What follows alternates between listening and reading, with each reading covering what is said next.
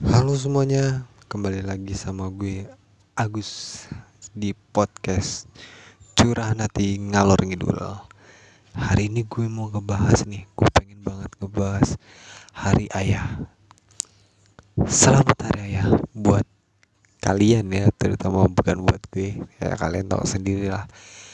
Eh, di podcast gue yang pertama itu gue ada cerita kalau gue belum pernah ketemu sama ayah gue ayah kandung gue. Jadi kalau buat gue hari ayah apa itu? Ya kayak gitulah. Kenapa gue hari ini pengen banget buat podcast? Selamat hari ayah gue cuma pengen ngucapin selamat hari ayah buat kalian yang punya ayah kalian yang bisa berkumpul sama ayahnya. Gue seneng gitu ngelihat kalian tuh pada posting pada bikin status selamat hari ayah selamat hari ayah dengan foto kalian sama ayah kalian foto kalian sama ayah sama ayah kalian yang masih ada ataupun foto kalian sama ayah kalian yang sudah dipanggil sama Tuhan atau dipanggil sama Allah. Itu yang penting kalian pernah gitu ngerasain gimana rasanya dapat kasih sayang dari seorang ayah jadi ya gue mau ngucapin selamat hari ayah aja buat kalian semua yang ada di yang mendengarkan podcast ini. Ya kalau ada yang dengerin ya kalau enggak ya paling gue sendiri yang dengerin podcastnya. Nah hari ini tuh gue pengen banget tuh karena itu tadi biar kalian yang punya ayah yang masih ada ayahnya ataupun yang udah nggak ada nih. Pertama untuk kalian yang masih punya ayah sayangilah beliau. Patuhinlah apa yang kata beliau. Katakan itu pasti buat kebaikan kalian. Buat kebaikan kalian buat masa depan kalian itu pasti. Dan kalau yang udah nggak ada nih ayahnya atau udah dipanggil sama yang di atas doakan buat mereka yang terbaik buat mereka buat mereka makin tenang di alamnya. Yaitu nah kebetulan karena gue nggak punya sosok ayah gue pengen banget nih ngebahas sosok yang sayang sama gue dulu waktu kecil sampai gue SMA sampai gue lulus deh. Itu yang besarin gue kakek gue. Wah gue semangat banget nih kalau menceritakan tentang beliau. Karena beliau itu sosok yang paling deket sama gue sosok yang paling sayang sama gue sosok yang paling cinta lah sama gue. Nah karena gini kakek gue itu gue nih dari kecil dari kelas ya dari kecil lah mungkin ya. Dari gue kan gue diasuh sama kakek gue sama nenek gue itu dari umur 8 bulan sampai gede. Nah gue itu orang yang nggak bisa paling ditinggal sama kakek gue. Kakek gue itu selalu tidur sama gue. Kakek gue itu selalu nemenin gue ke mana pun kakek gue itu yang selalu ada di samping gue. Nah nih gue cerita masa kecil gue ya. Gue itu nggak bisa ditinggal jauh dari kakek gue. Karena ada pernah kejadian gue itu ditinggal sama kakek gue. Ditinggal ke Jambi selama tiga atau empat hari ditinggal ke Jambi sama kakek gue. Gue sakit gue sakit gue nggak bisa ngapa-ngapain gue sakit. Sampai beliau pulang baru gue sembuh. Nah dari situ beliau itu gak pernah nih kayak dulu. Ninggalin gue sendiri di rumah. Kalau beliau pergi yang harus nginep itu beliau nggak pernah namanya nggak ngajak gue pasti ngajak gue beliau rela-relain ngomong ke sekolah atau izinin buat gue untuk gue ikut. Karena ujung-ujungnya juga sama kalau gue ditinggal kalau gue nggak ikut ujung-ujungnya sakit gue juga nggak bakalan bisa bisa sekolah. Jadinya ya beliau ngajak gue gitu. Nah kaki gue itu otot kawat tulang besi lah dulu nih masa gue kecil dari uh, kecil nih SD nenek gue sama kakek gue itu kan pedagang, pedagang kerupuk ya. Pedagang kerupuk terus kalau dulu tuh kakek sama nenek gue itu masih ikut orang. Sekarang sih alhamdulillah nenek gue udah punya usaha kerupuk sendiri yang gue goreng sendiri lah bukan jadi beli bahan mentah di pasar di, digoreng di rumah dijual. Gitu. Nah kalau dulu itu nenek gue sama kakek gue ikut sama orang yang punya usaha kerupuk lumayan besar lah di desa gue. Itu yang masih kerabat deketnya kakek nenek gue juga. Kalau dulu itu nenek gue sama kakek gue pagi nih uh, jualan sampai jam 10 atau jam 11 jualan kerupuk. Dan nanti siang mereka ke pabriknya terus ikut ngebantuin ngebungkusin ikut bantuin ngegoreng bungkus dibawa pulang dijual. Nanti ya ada yang sisa-sisaan dibawa pulang buat lauk kita makan lah. Nah terus kalau kakek gue kegiatannya juga itu kalau nggak di rumah itu eh kalau nggak ke jualan kerupuk itu ke sawah. Nah kakek gue itu paling demen banget di sawah. Paling sering di sawah. Nggak kalau udah ada kegiatan di sawah itu bisa seharian. Makanya di beliau itu sering diomelin sama nenek gue. Karena nggak pernah di rumah. Kalau udah sama sawah itu rumah keduanya dia lah. Jadinya ya dia lebih banyak ngabisin waktu di sawah daripada di rumah.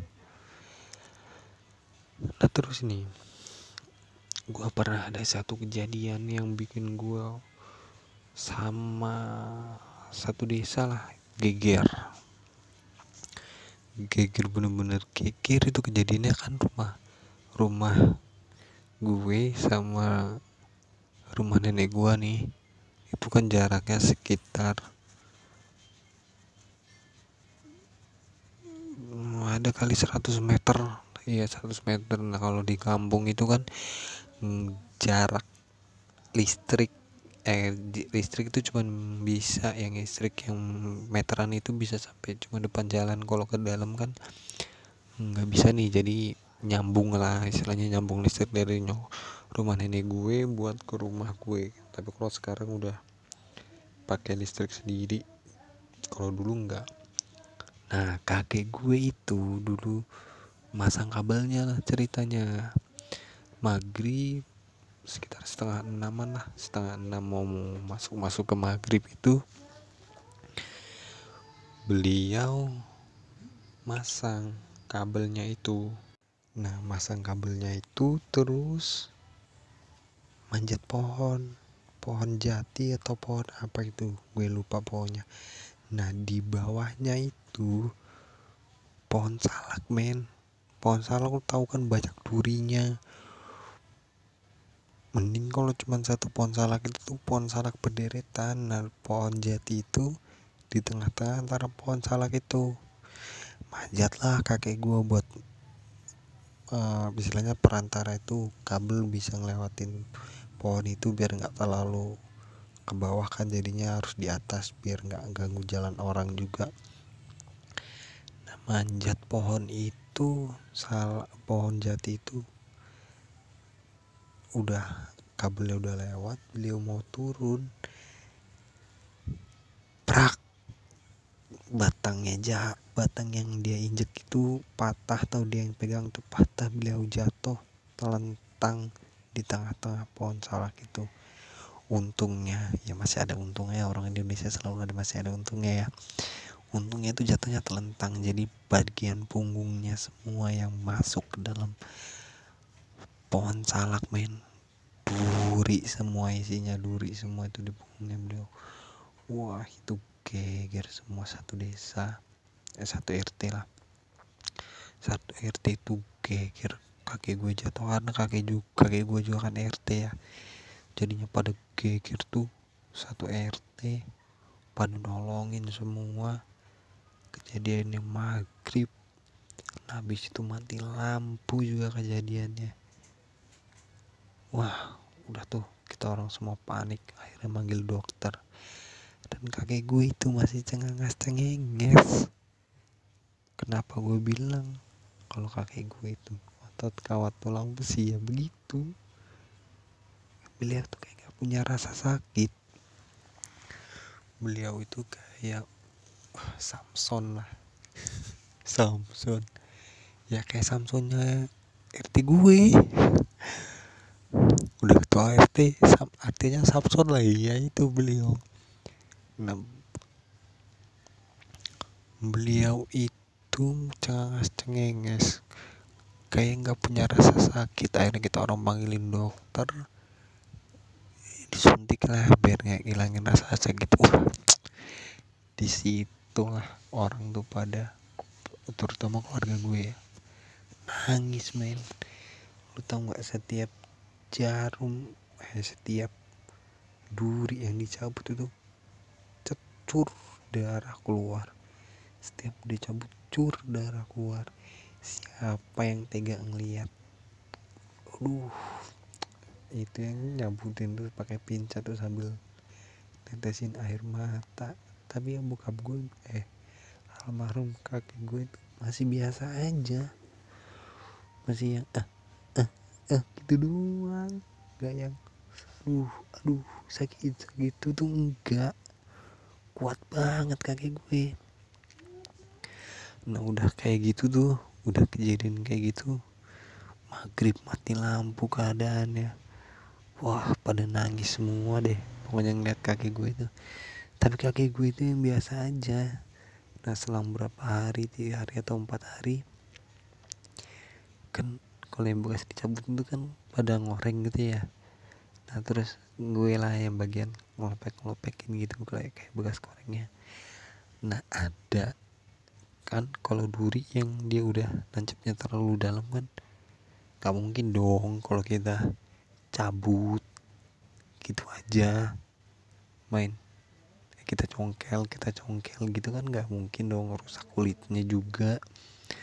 Nah, akhirnya dibiarin lah. Nah selang tiga hari empat hari itu gue itu ngeliat tuh kayak di badan dia kayak tai lalat tai lalat tapi tai lalat ke dalam itu kayak duri salak cuman yang belum kecab nggak belum kecabut jadinya langsung nyatu sama badan gitu coba nyatu sama kulit.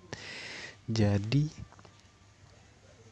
kayak tai lalat jatuhnya cuman tai lalat yang bisa dipencet.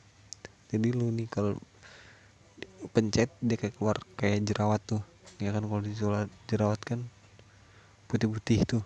Nah kali itu hitam muncul blut gitu. Nah tapi anehnya itu kalau dipencet kayak kelihatan hilang tuh. Didiemin berapa hari hitam lagi.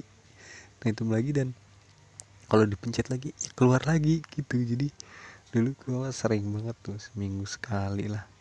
Pasti itu punya kegiatan namanya uh, mencetin punggung kakek gue itu yang banyak masih gue kayak titik-titik hitam sisaan duri salak tuh di dalam tubuhnya dia. Tapi tetap dipencet hitam dipencet hitam gitu terus.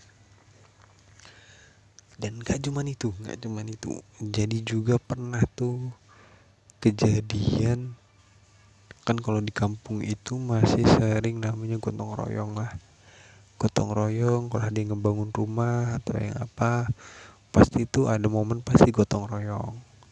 Nah kalau pas gotong royong itu kan tetangga gue lagi ada yang bangun rumah. Nah di hari itu tuh diminta gotong royong. Nah entah kayak gimana kejadiannya kakek gue itu ketimpa balok men. Ketimpa balok bahu kanan kalau nggak bahu kirinya gitu bahu kanan. Bahu kanan yang ketimpa balok sampai sobek bahunya tapi nggak patah men. Tulangnya itu nggak patah cuman robek. Tapi robek itu bener-bener eh robek kulit robek kayak gimana sih? Lumayan panjang lah sekitar 3-4 cm eh 3-4 cm mah pendek. 10 cm lah. 10 cm robek keluar darah. Kaki gue masih yang biasa aja. Nggak yang gimana-gimana cuman yang dilihat aduh diobatin gitu doang. Nggak yang minta dulu ke dokter dijahit atau gimana tuh enggak tapi ya emang beliau nggak mandi mungkin takut nggak kering-kering mungkin atau takut pedih kena kena kena air atau gimana. Cuman waktu yang kena itu dielap dielap terus. Udah dibersihin lah dibersihin. Nah terus besok kan nggak mandi. Tapi tetap melakukan kegiatan. Tetap sholat tetap aktivitas kayak biasa aja kayak nggak kejadian apa-apa. Dan kalau udah dipakai nih pakai baju kan nggak bisa ya kayak kakek gue kan selalu pakainya kemeja tuh jarang dia pakai kaos. Kemeja kalau pas lagi sholat yang dipakai cuman kalau udah kegiatan sholatnya udah selesai ya kayak kancingnya dibukain terus dibuka gitulah. Tengahnya itu dibuka kerahnya dikebawahin gitu. Kayak gitu nggak ada nggak ada sakit-sakitnya orang nggak punya rasa sakit. Cuman kakek gue emang punya darah tinggi jadi almarhum itu meninggalnya karena mungkin kumat di kamar mandi terus jatuh terus kayaknya kena saraf saraf di kepalanya juga terus sempat di rumah sakit tiga hari atau empat hari. Karena emang nih ya termasuk ya keluarga gue itu nggak nyangka kalau beliau itu bakalan secepat itu karena siangnya juga masih aktivitas siangnya masih biasa-biasa aja siangnya masih yang ya mungkin orang punya darah tinggi ya pusing apa kayak gimana tuh tapi kan kaki gue tuh orangnya nggak pernah ngeluh nggak pernah ngeluh nggak pernah yang kayak gimana gimana mau diomelin sama nenek gue kayak gimana aja ya tetep aja begitu gayanya.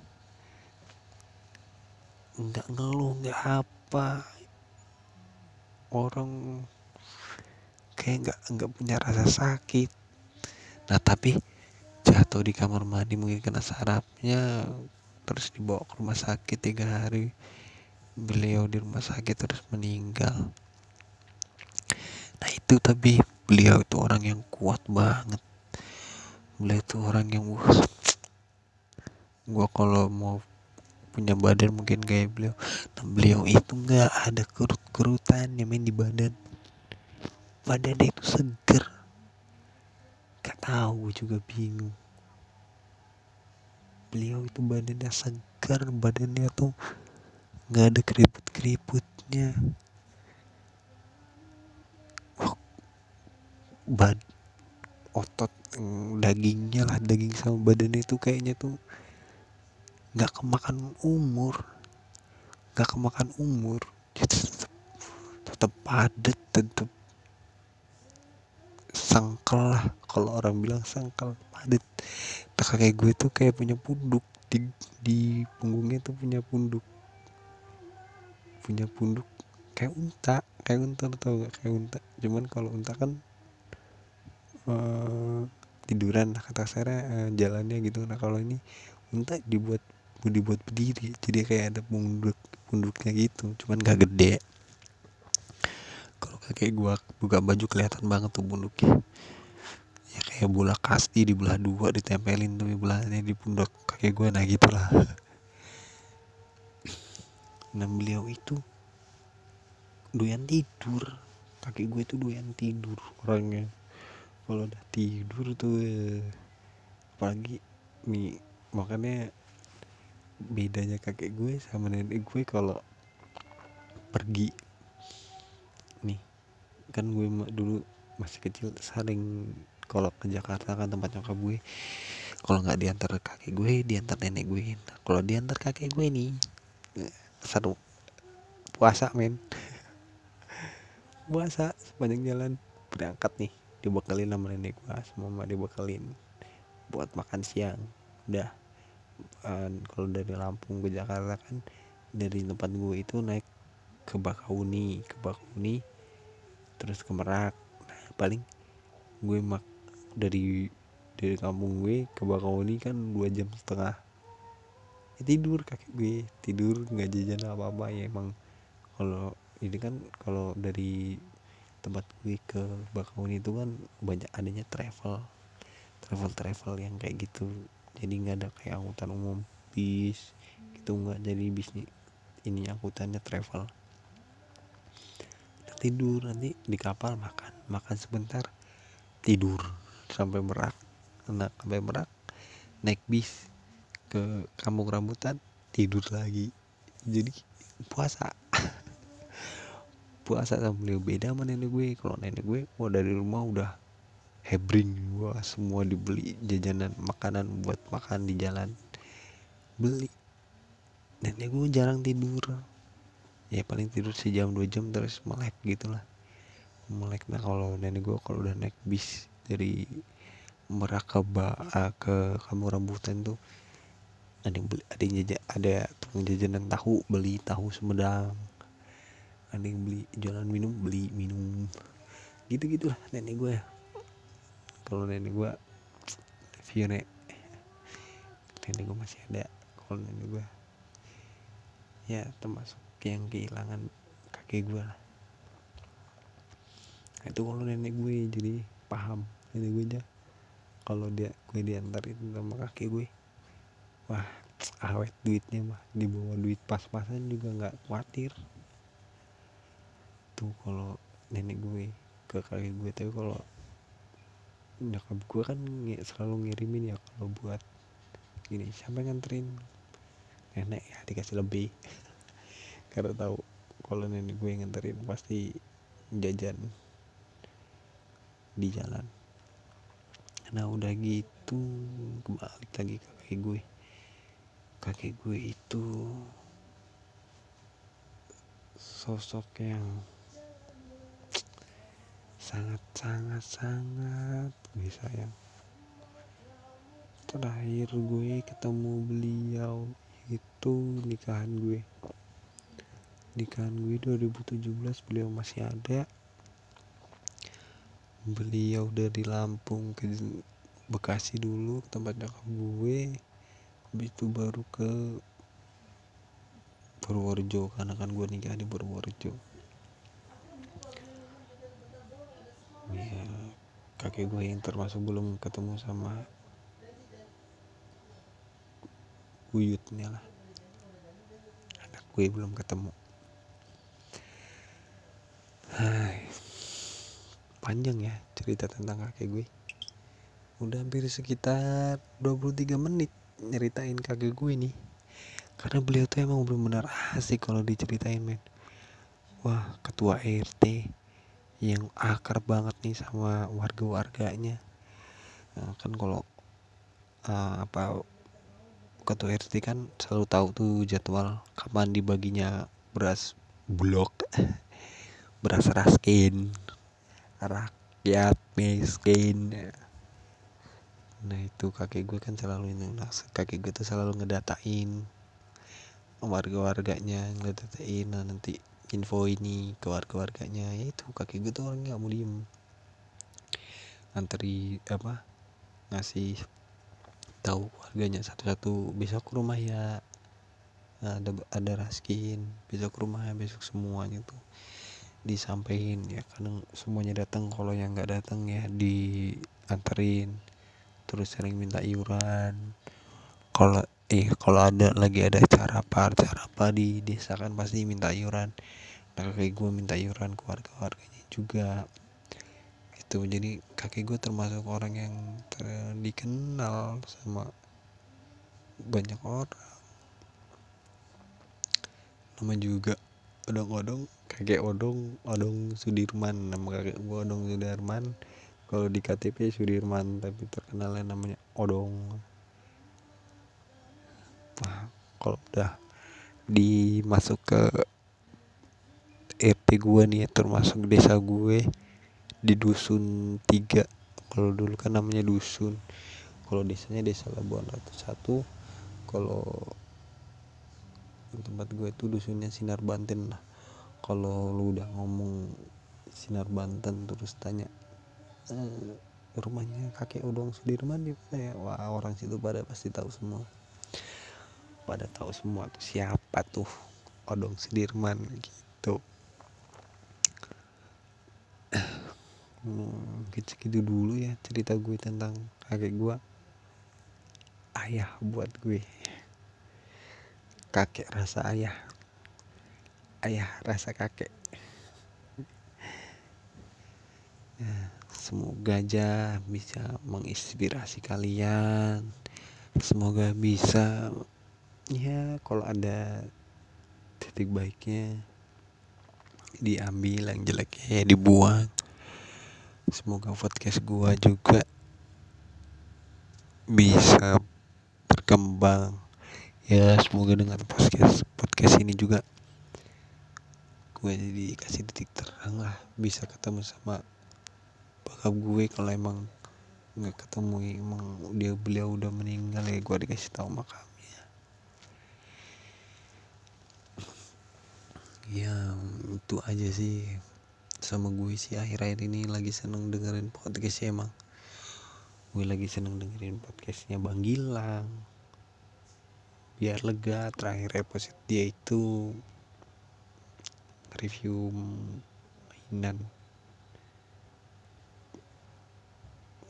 Gua sih nggak terlalu nggak terlalu ini sama mainan kayak gitu ya. Kayaknya tuh mainannya orang-orang berduit. ya Bang Gilbas Bang Gilbas kan anaknya orang. Kaya. Nah terus dengerin podcastnya stand up Indo. Itu juga tetap Bang Gilbas sama Bang Awe sama Bang Cikuk Wawan Cikuk. Wawan Cikuk sama Raditya Dika.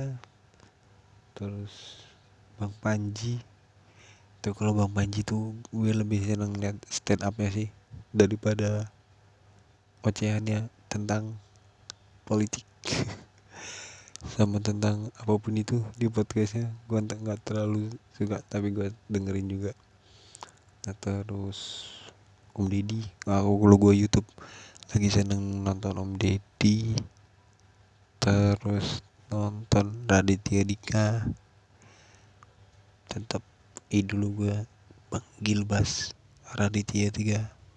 Raditya Dika Raditya Tiga. Raditya Dika sama Bang Uus. Nah kalau Bang Uus tuh orang paling jujur se dunia entertainment. Maksudnya dia mau ngelakuin apa pun yang penting dia ngerasa nyaman dia ngerasa jujur dan gue salut sama bininya juga.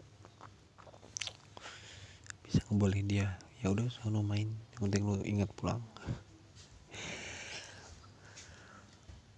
Nah gue juga tuh dua sih cita-cita gue itu sekarang. Yang pertama gue mau mempelajari banget tentang iPhone iPad iWatch MacBook karena gue kerja di dunia itu gue kerja di tukar tambah handphone yang ada di seluruh iBox nah di perusahaan gue itu semua iBox sekarang lumayan ada ininya lah apa uh, program tukar tambah. Nah gue salah satunya karyawan yang ada di kantor gue lagi ada program mau pelajari itu semua jadi nanti kayak punya teknik buat nge-backup buat kalau ada troubleshoot tuh kita yang terima terus.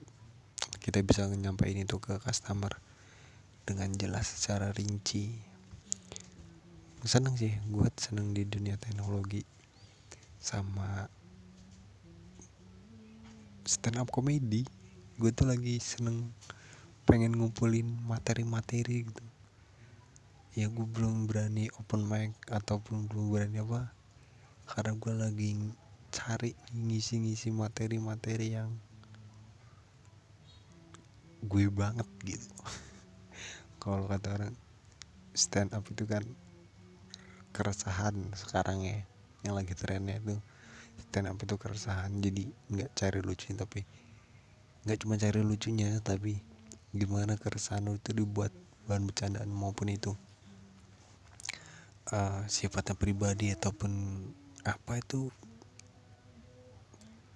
kayaknya emang enak banget tau kalau bisa curhat tapi dibuat ketawa orang dan dibayar. Ya gue belum berani open mic belum pakai gue lah sih ngumpulin premis-premisnya. Mau belajar punchline eh setup punchline. Ya siapa tahu bang Radit bang Uus bang Gilbas bang Awe um mentor sama juri sama host gue bisa ngajarin gue.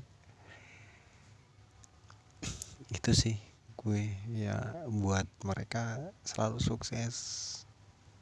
Dan buat gue semoga gue bisa ketemu ayah gue ya, masih aja gue hari ayah apa itu? Untuk sekarang ya siapa nanti gue bisa ketemu ya di mimpi ataupun kalau di aslinya kalau beliau masih hidup ya selalu doa gue tiap hari. Kalau beliau masih hidup pertemukanlah ya Allah. Kalau beliau meninggal sudah tidak ada di dunia ini berikanlah izin kepada hambamu ini ya Allah untuk bertemu. Beliau di dalam mimpi. Tuh doa gue setiap malam. Siapa tahu podcast ini didengar orang terus banyak orang yang simpatik. Ya, gue nggak mau disimpatikin sih. Ya dengerin curhatan gue siapa tahu Bapak Marjuki mau menemukan mau menemui saya. Wah saya sangat bahagia sekali walaupun ya kalau ujungnya gue nggak ngobrol sama beliau bukan ngobrol pasti kalau ketemu ngobrol. Maksudnya nggak tinggal sama beliau nggak apa-apa sama beliau ya nggak apa-apa. Yang penting gue tahu oh ini toh bokap gue oh ini toh ayah gue gitu. Ya itu aja sih. Ya semoga banyak yang dengerin podcast gue banyak yang seneng sama podcast gue sama semoga yang para idola gue mau ngebantuin gue. Udah siapa tahu gue bisa nayangin ini. Oh ini kan tanggal 12 ya kalau nggak tayang hari ini ya mungkin besok tanggal 23 mungkin. No, ini dua setengah malam juga siapa tahu udah kelewat tanggal 2 tanggal 13 ya kalau nggak tanggal 13 ya kayak kemungkinan sih tanggal 13 karena ini gue ngerekam jam Wih udah masuk tanggal 13 udah masuk tanggal 13 jadinya ya kayaknya rekamannya masuknya tanggal 13 oke sampai situ aja. Terima kasih teman-teman. Dadah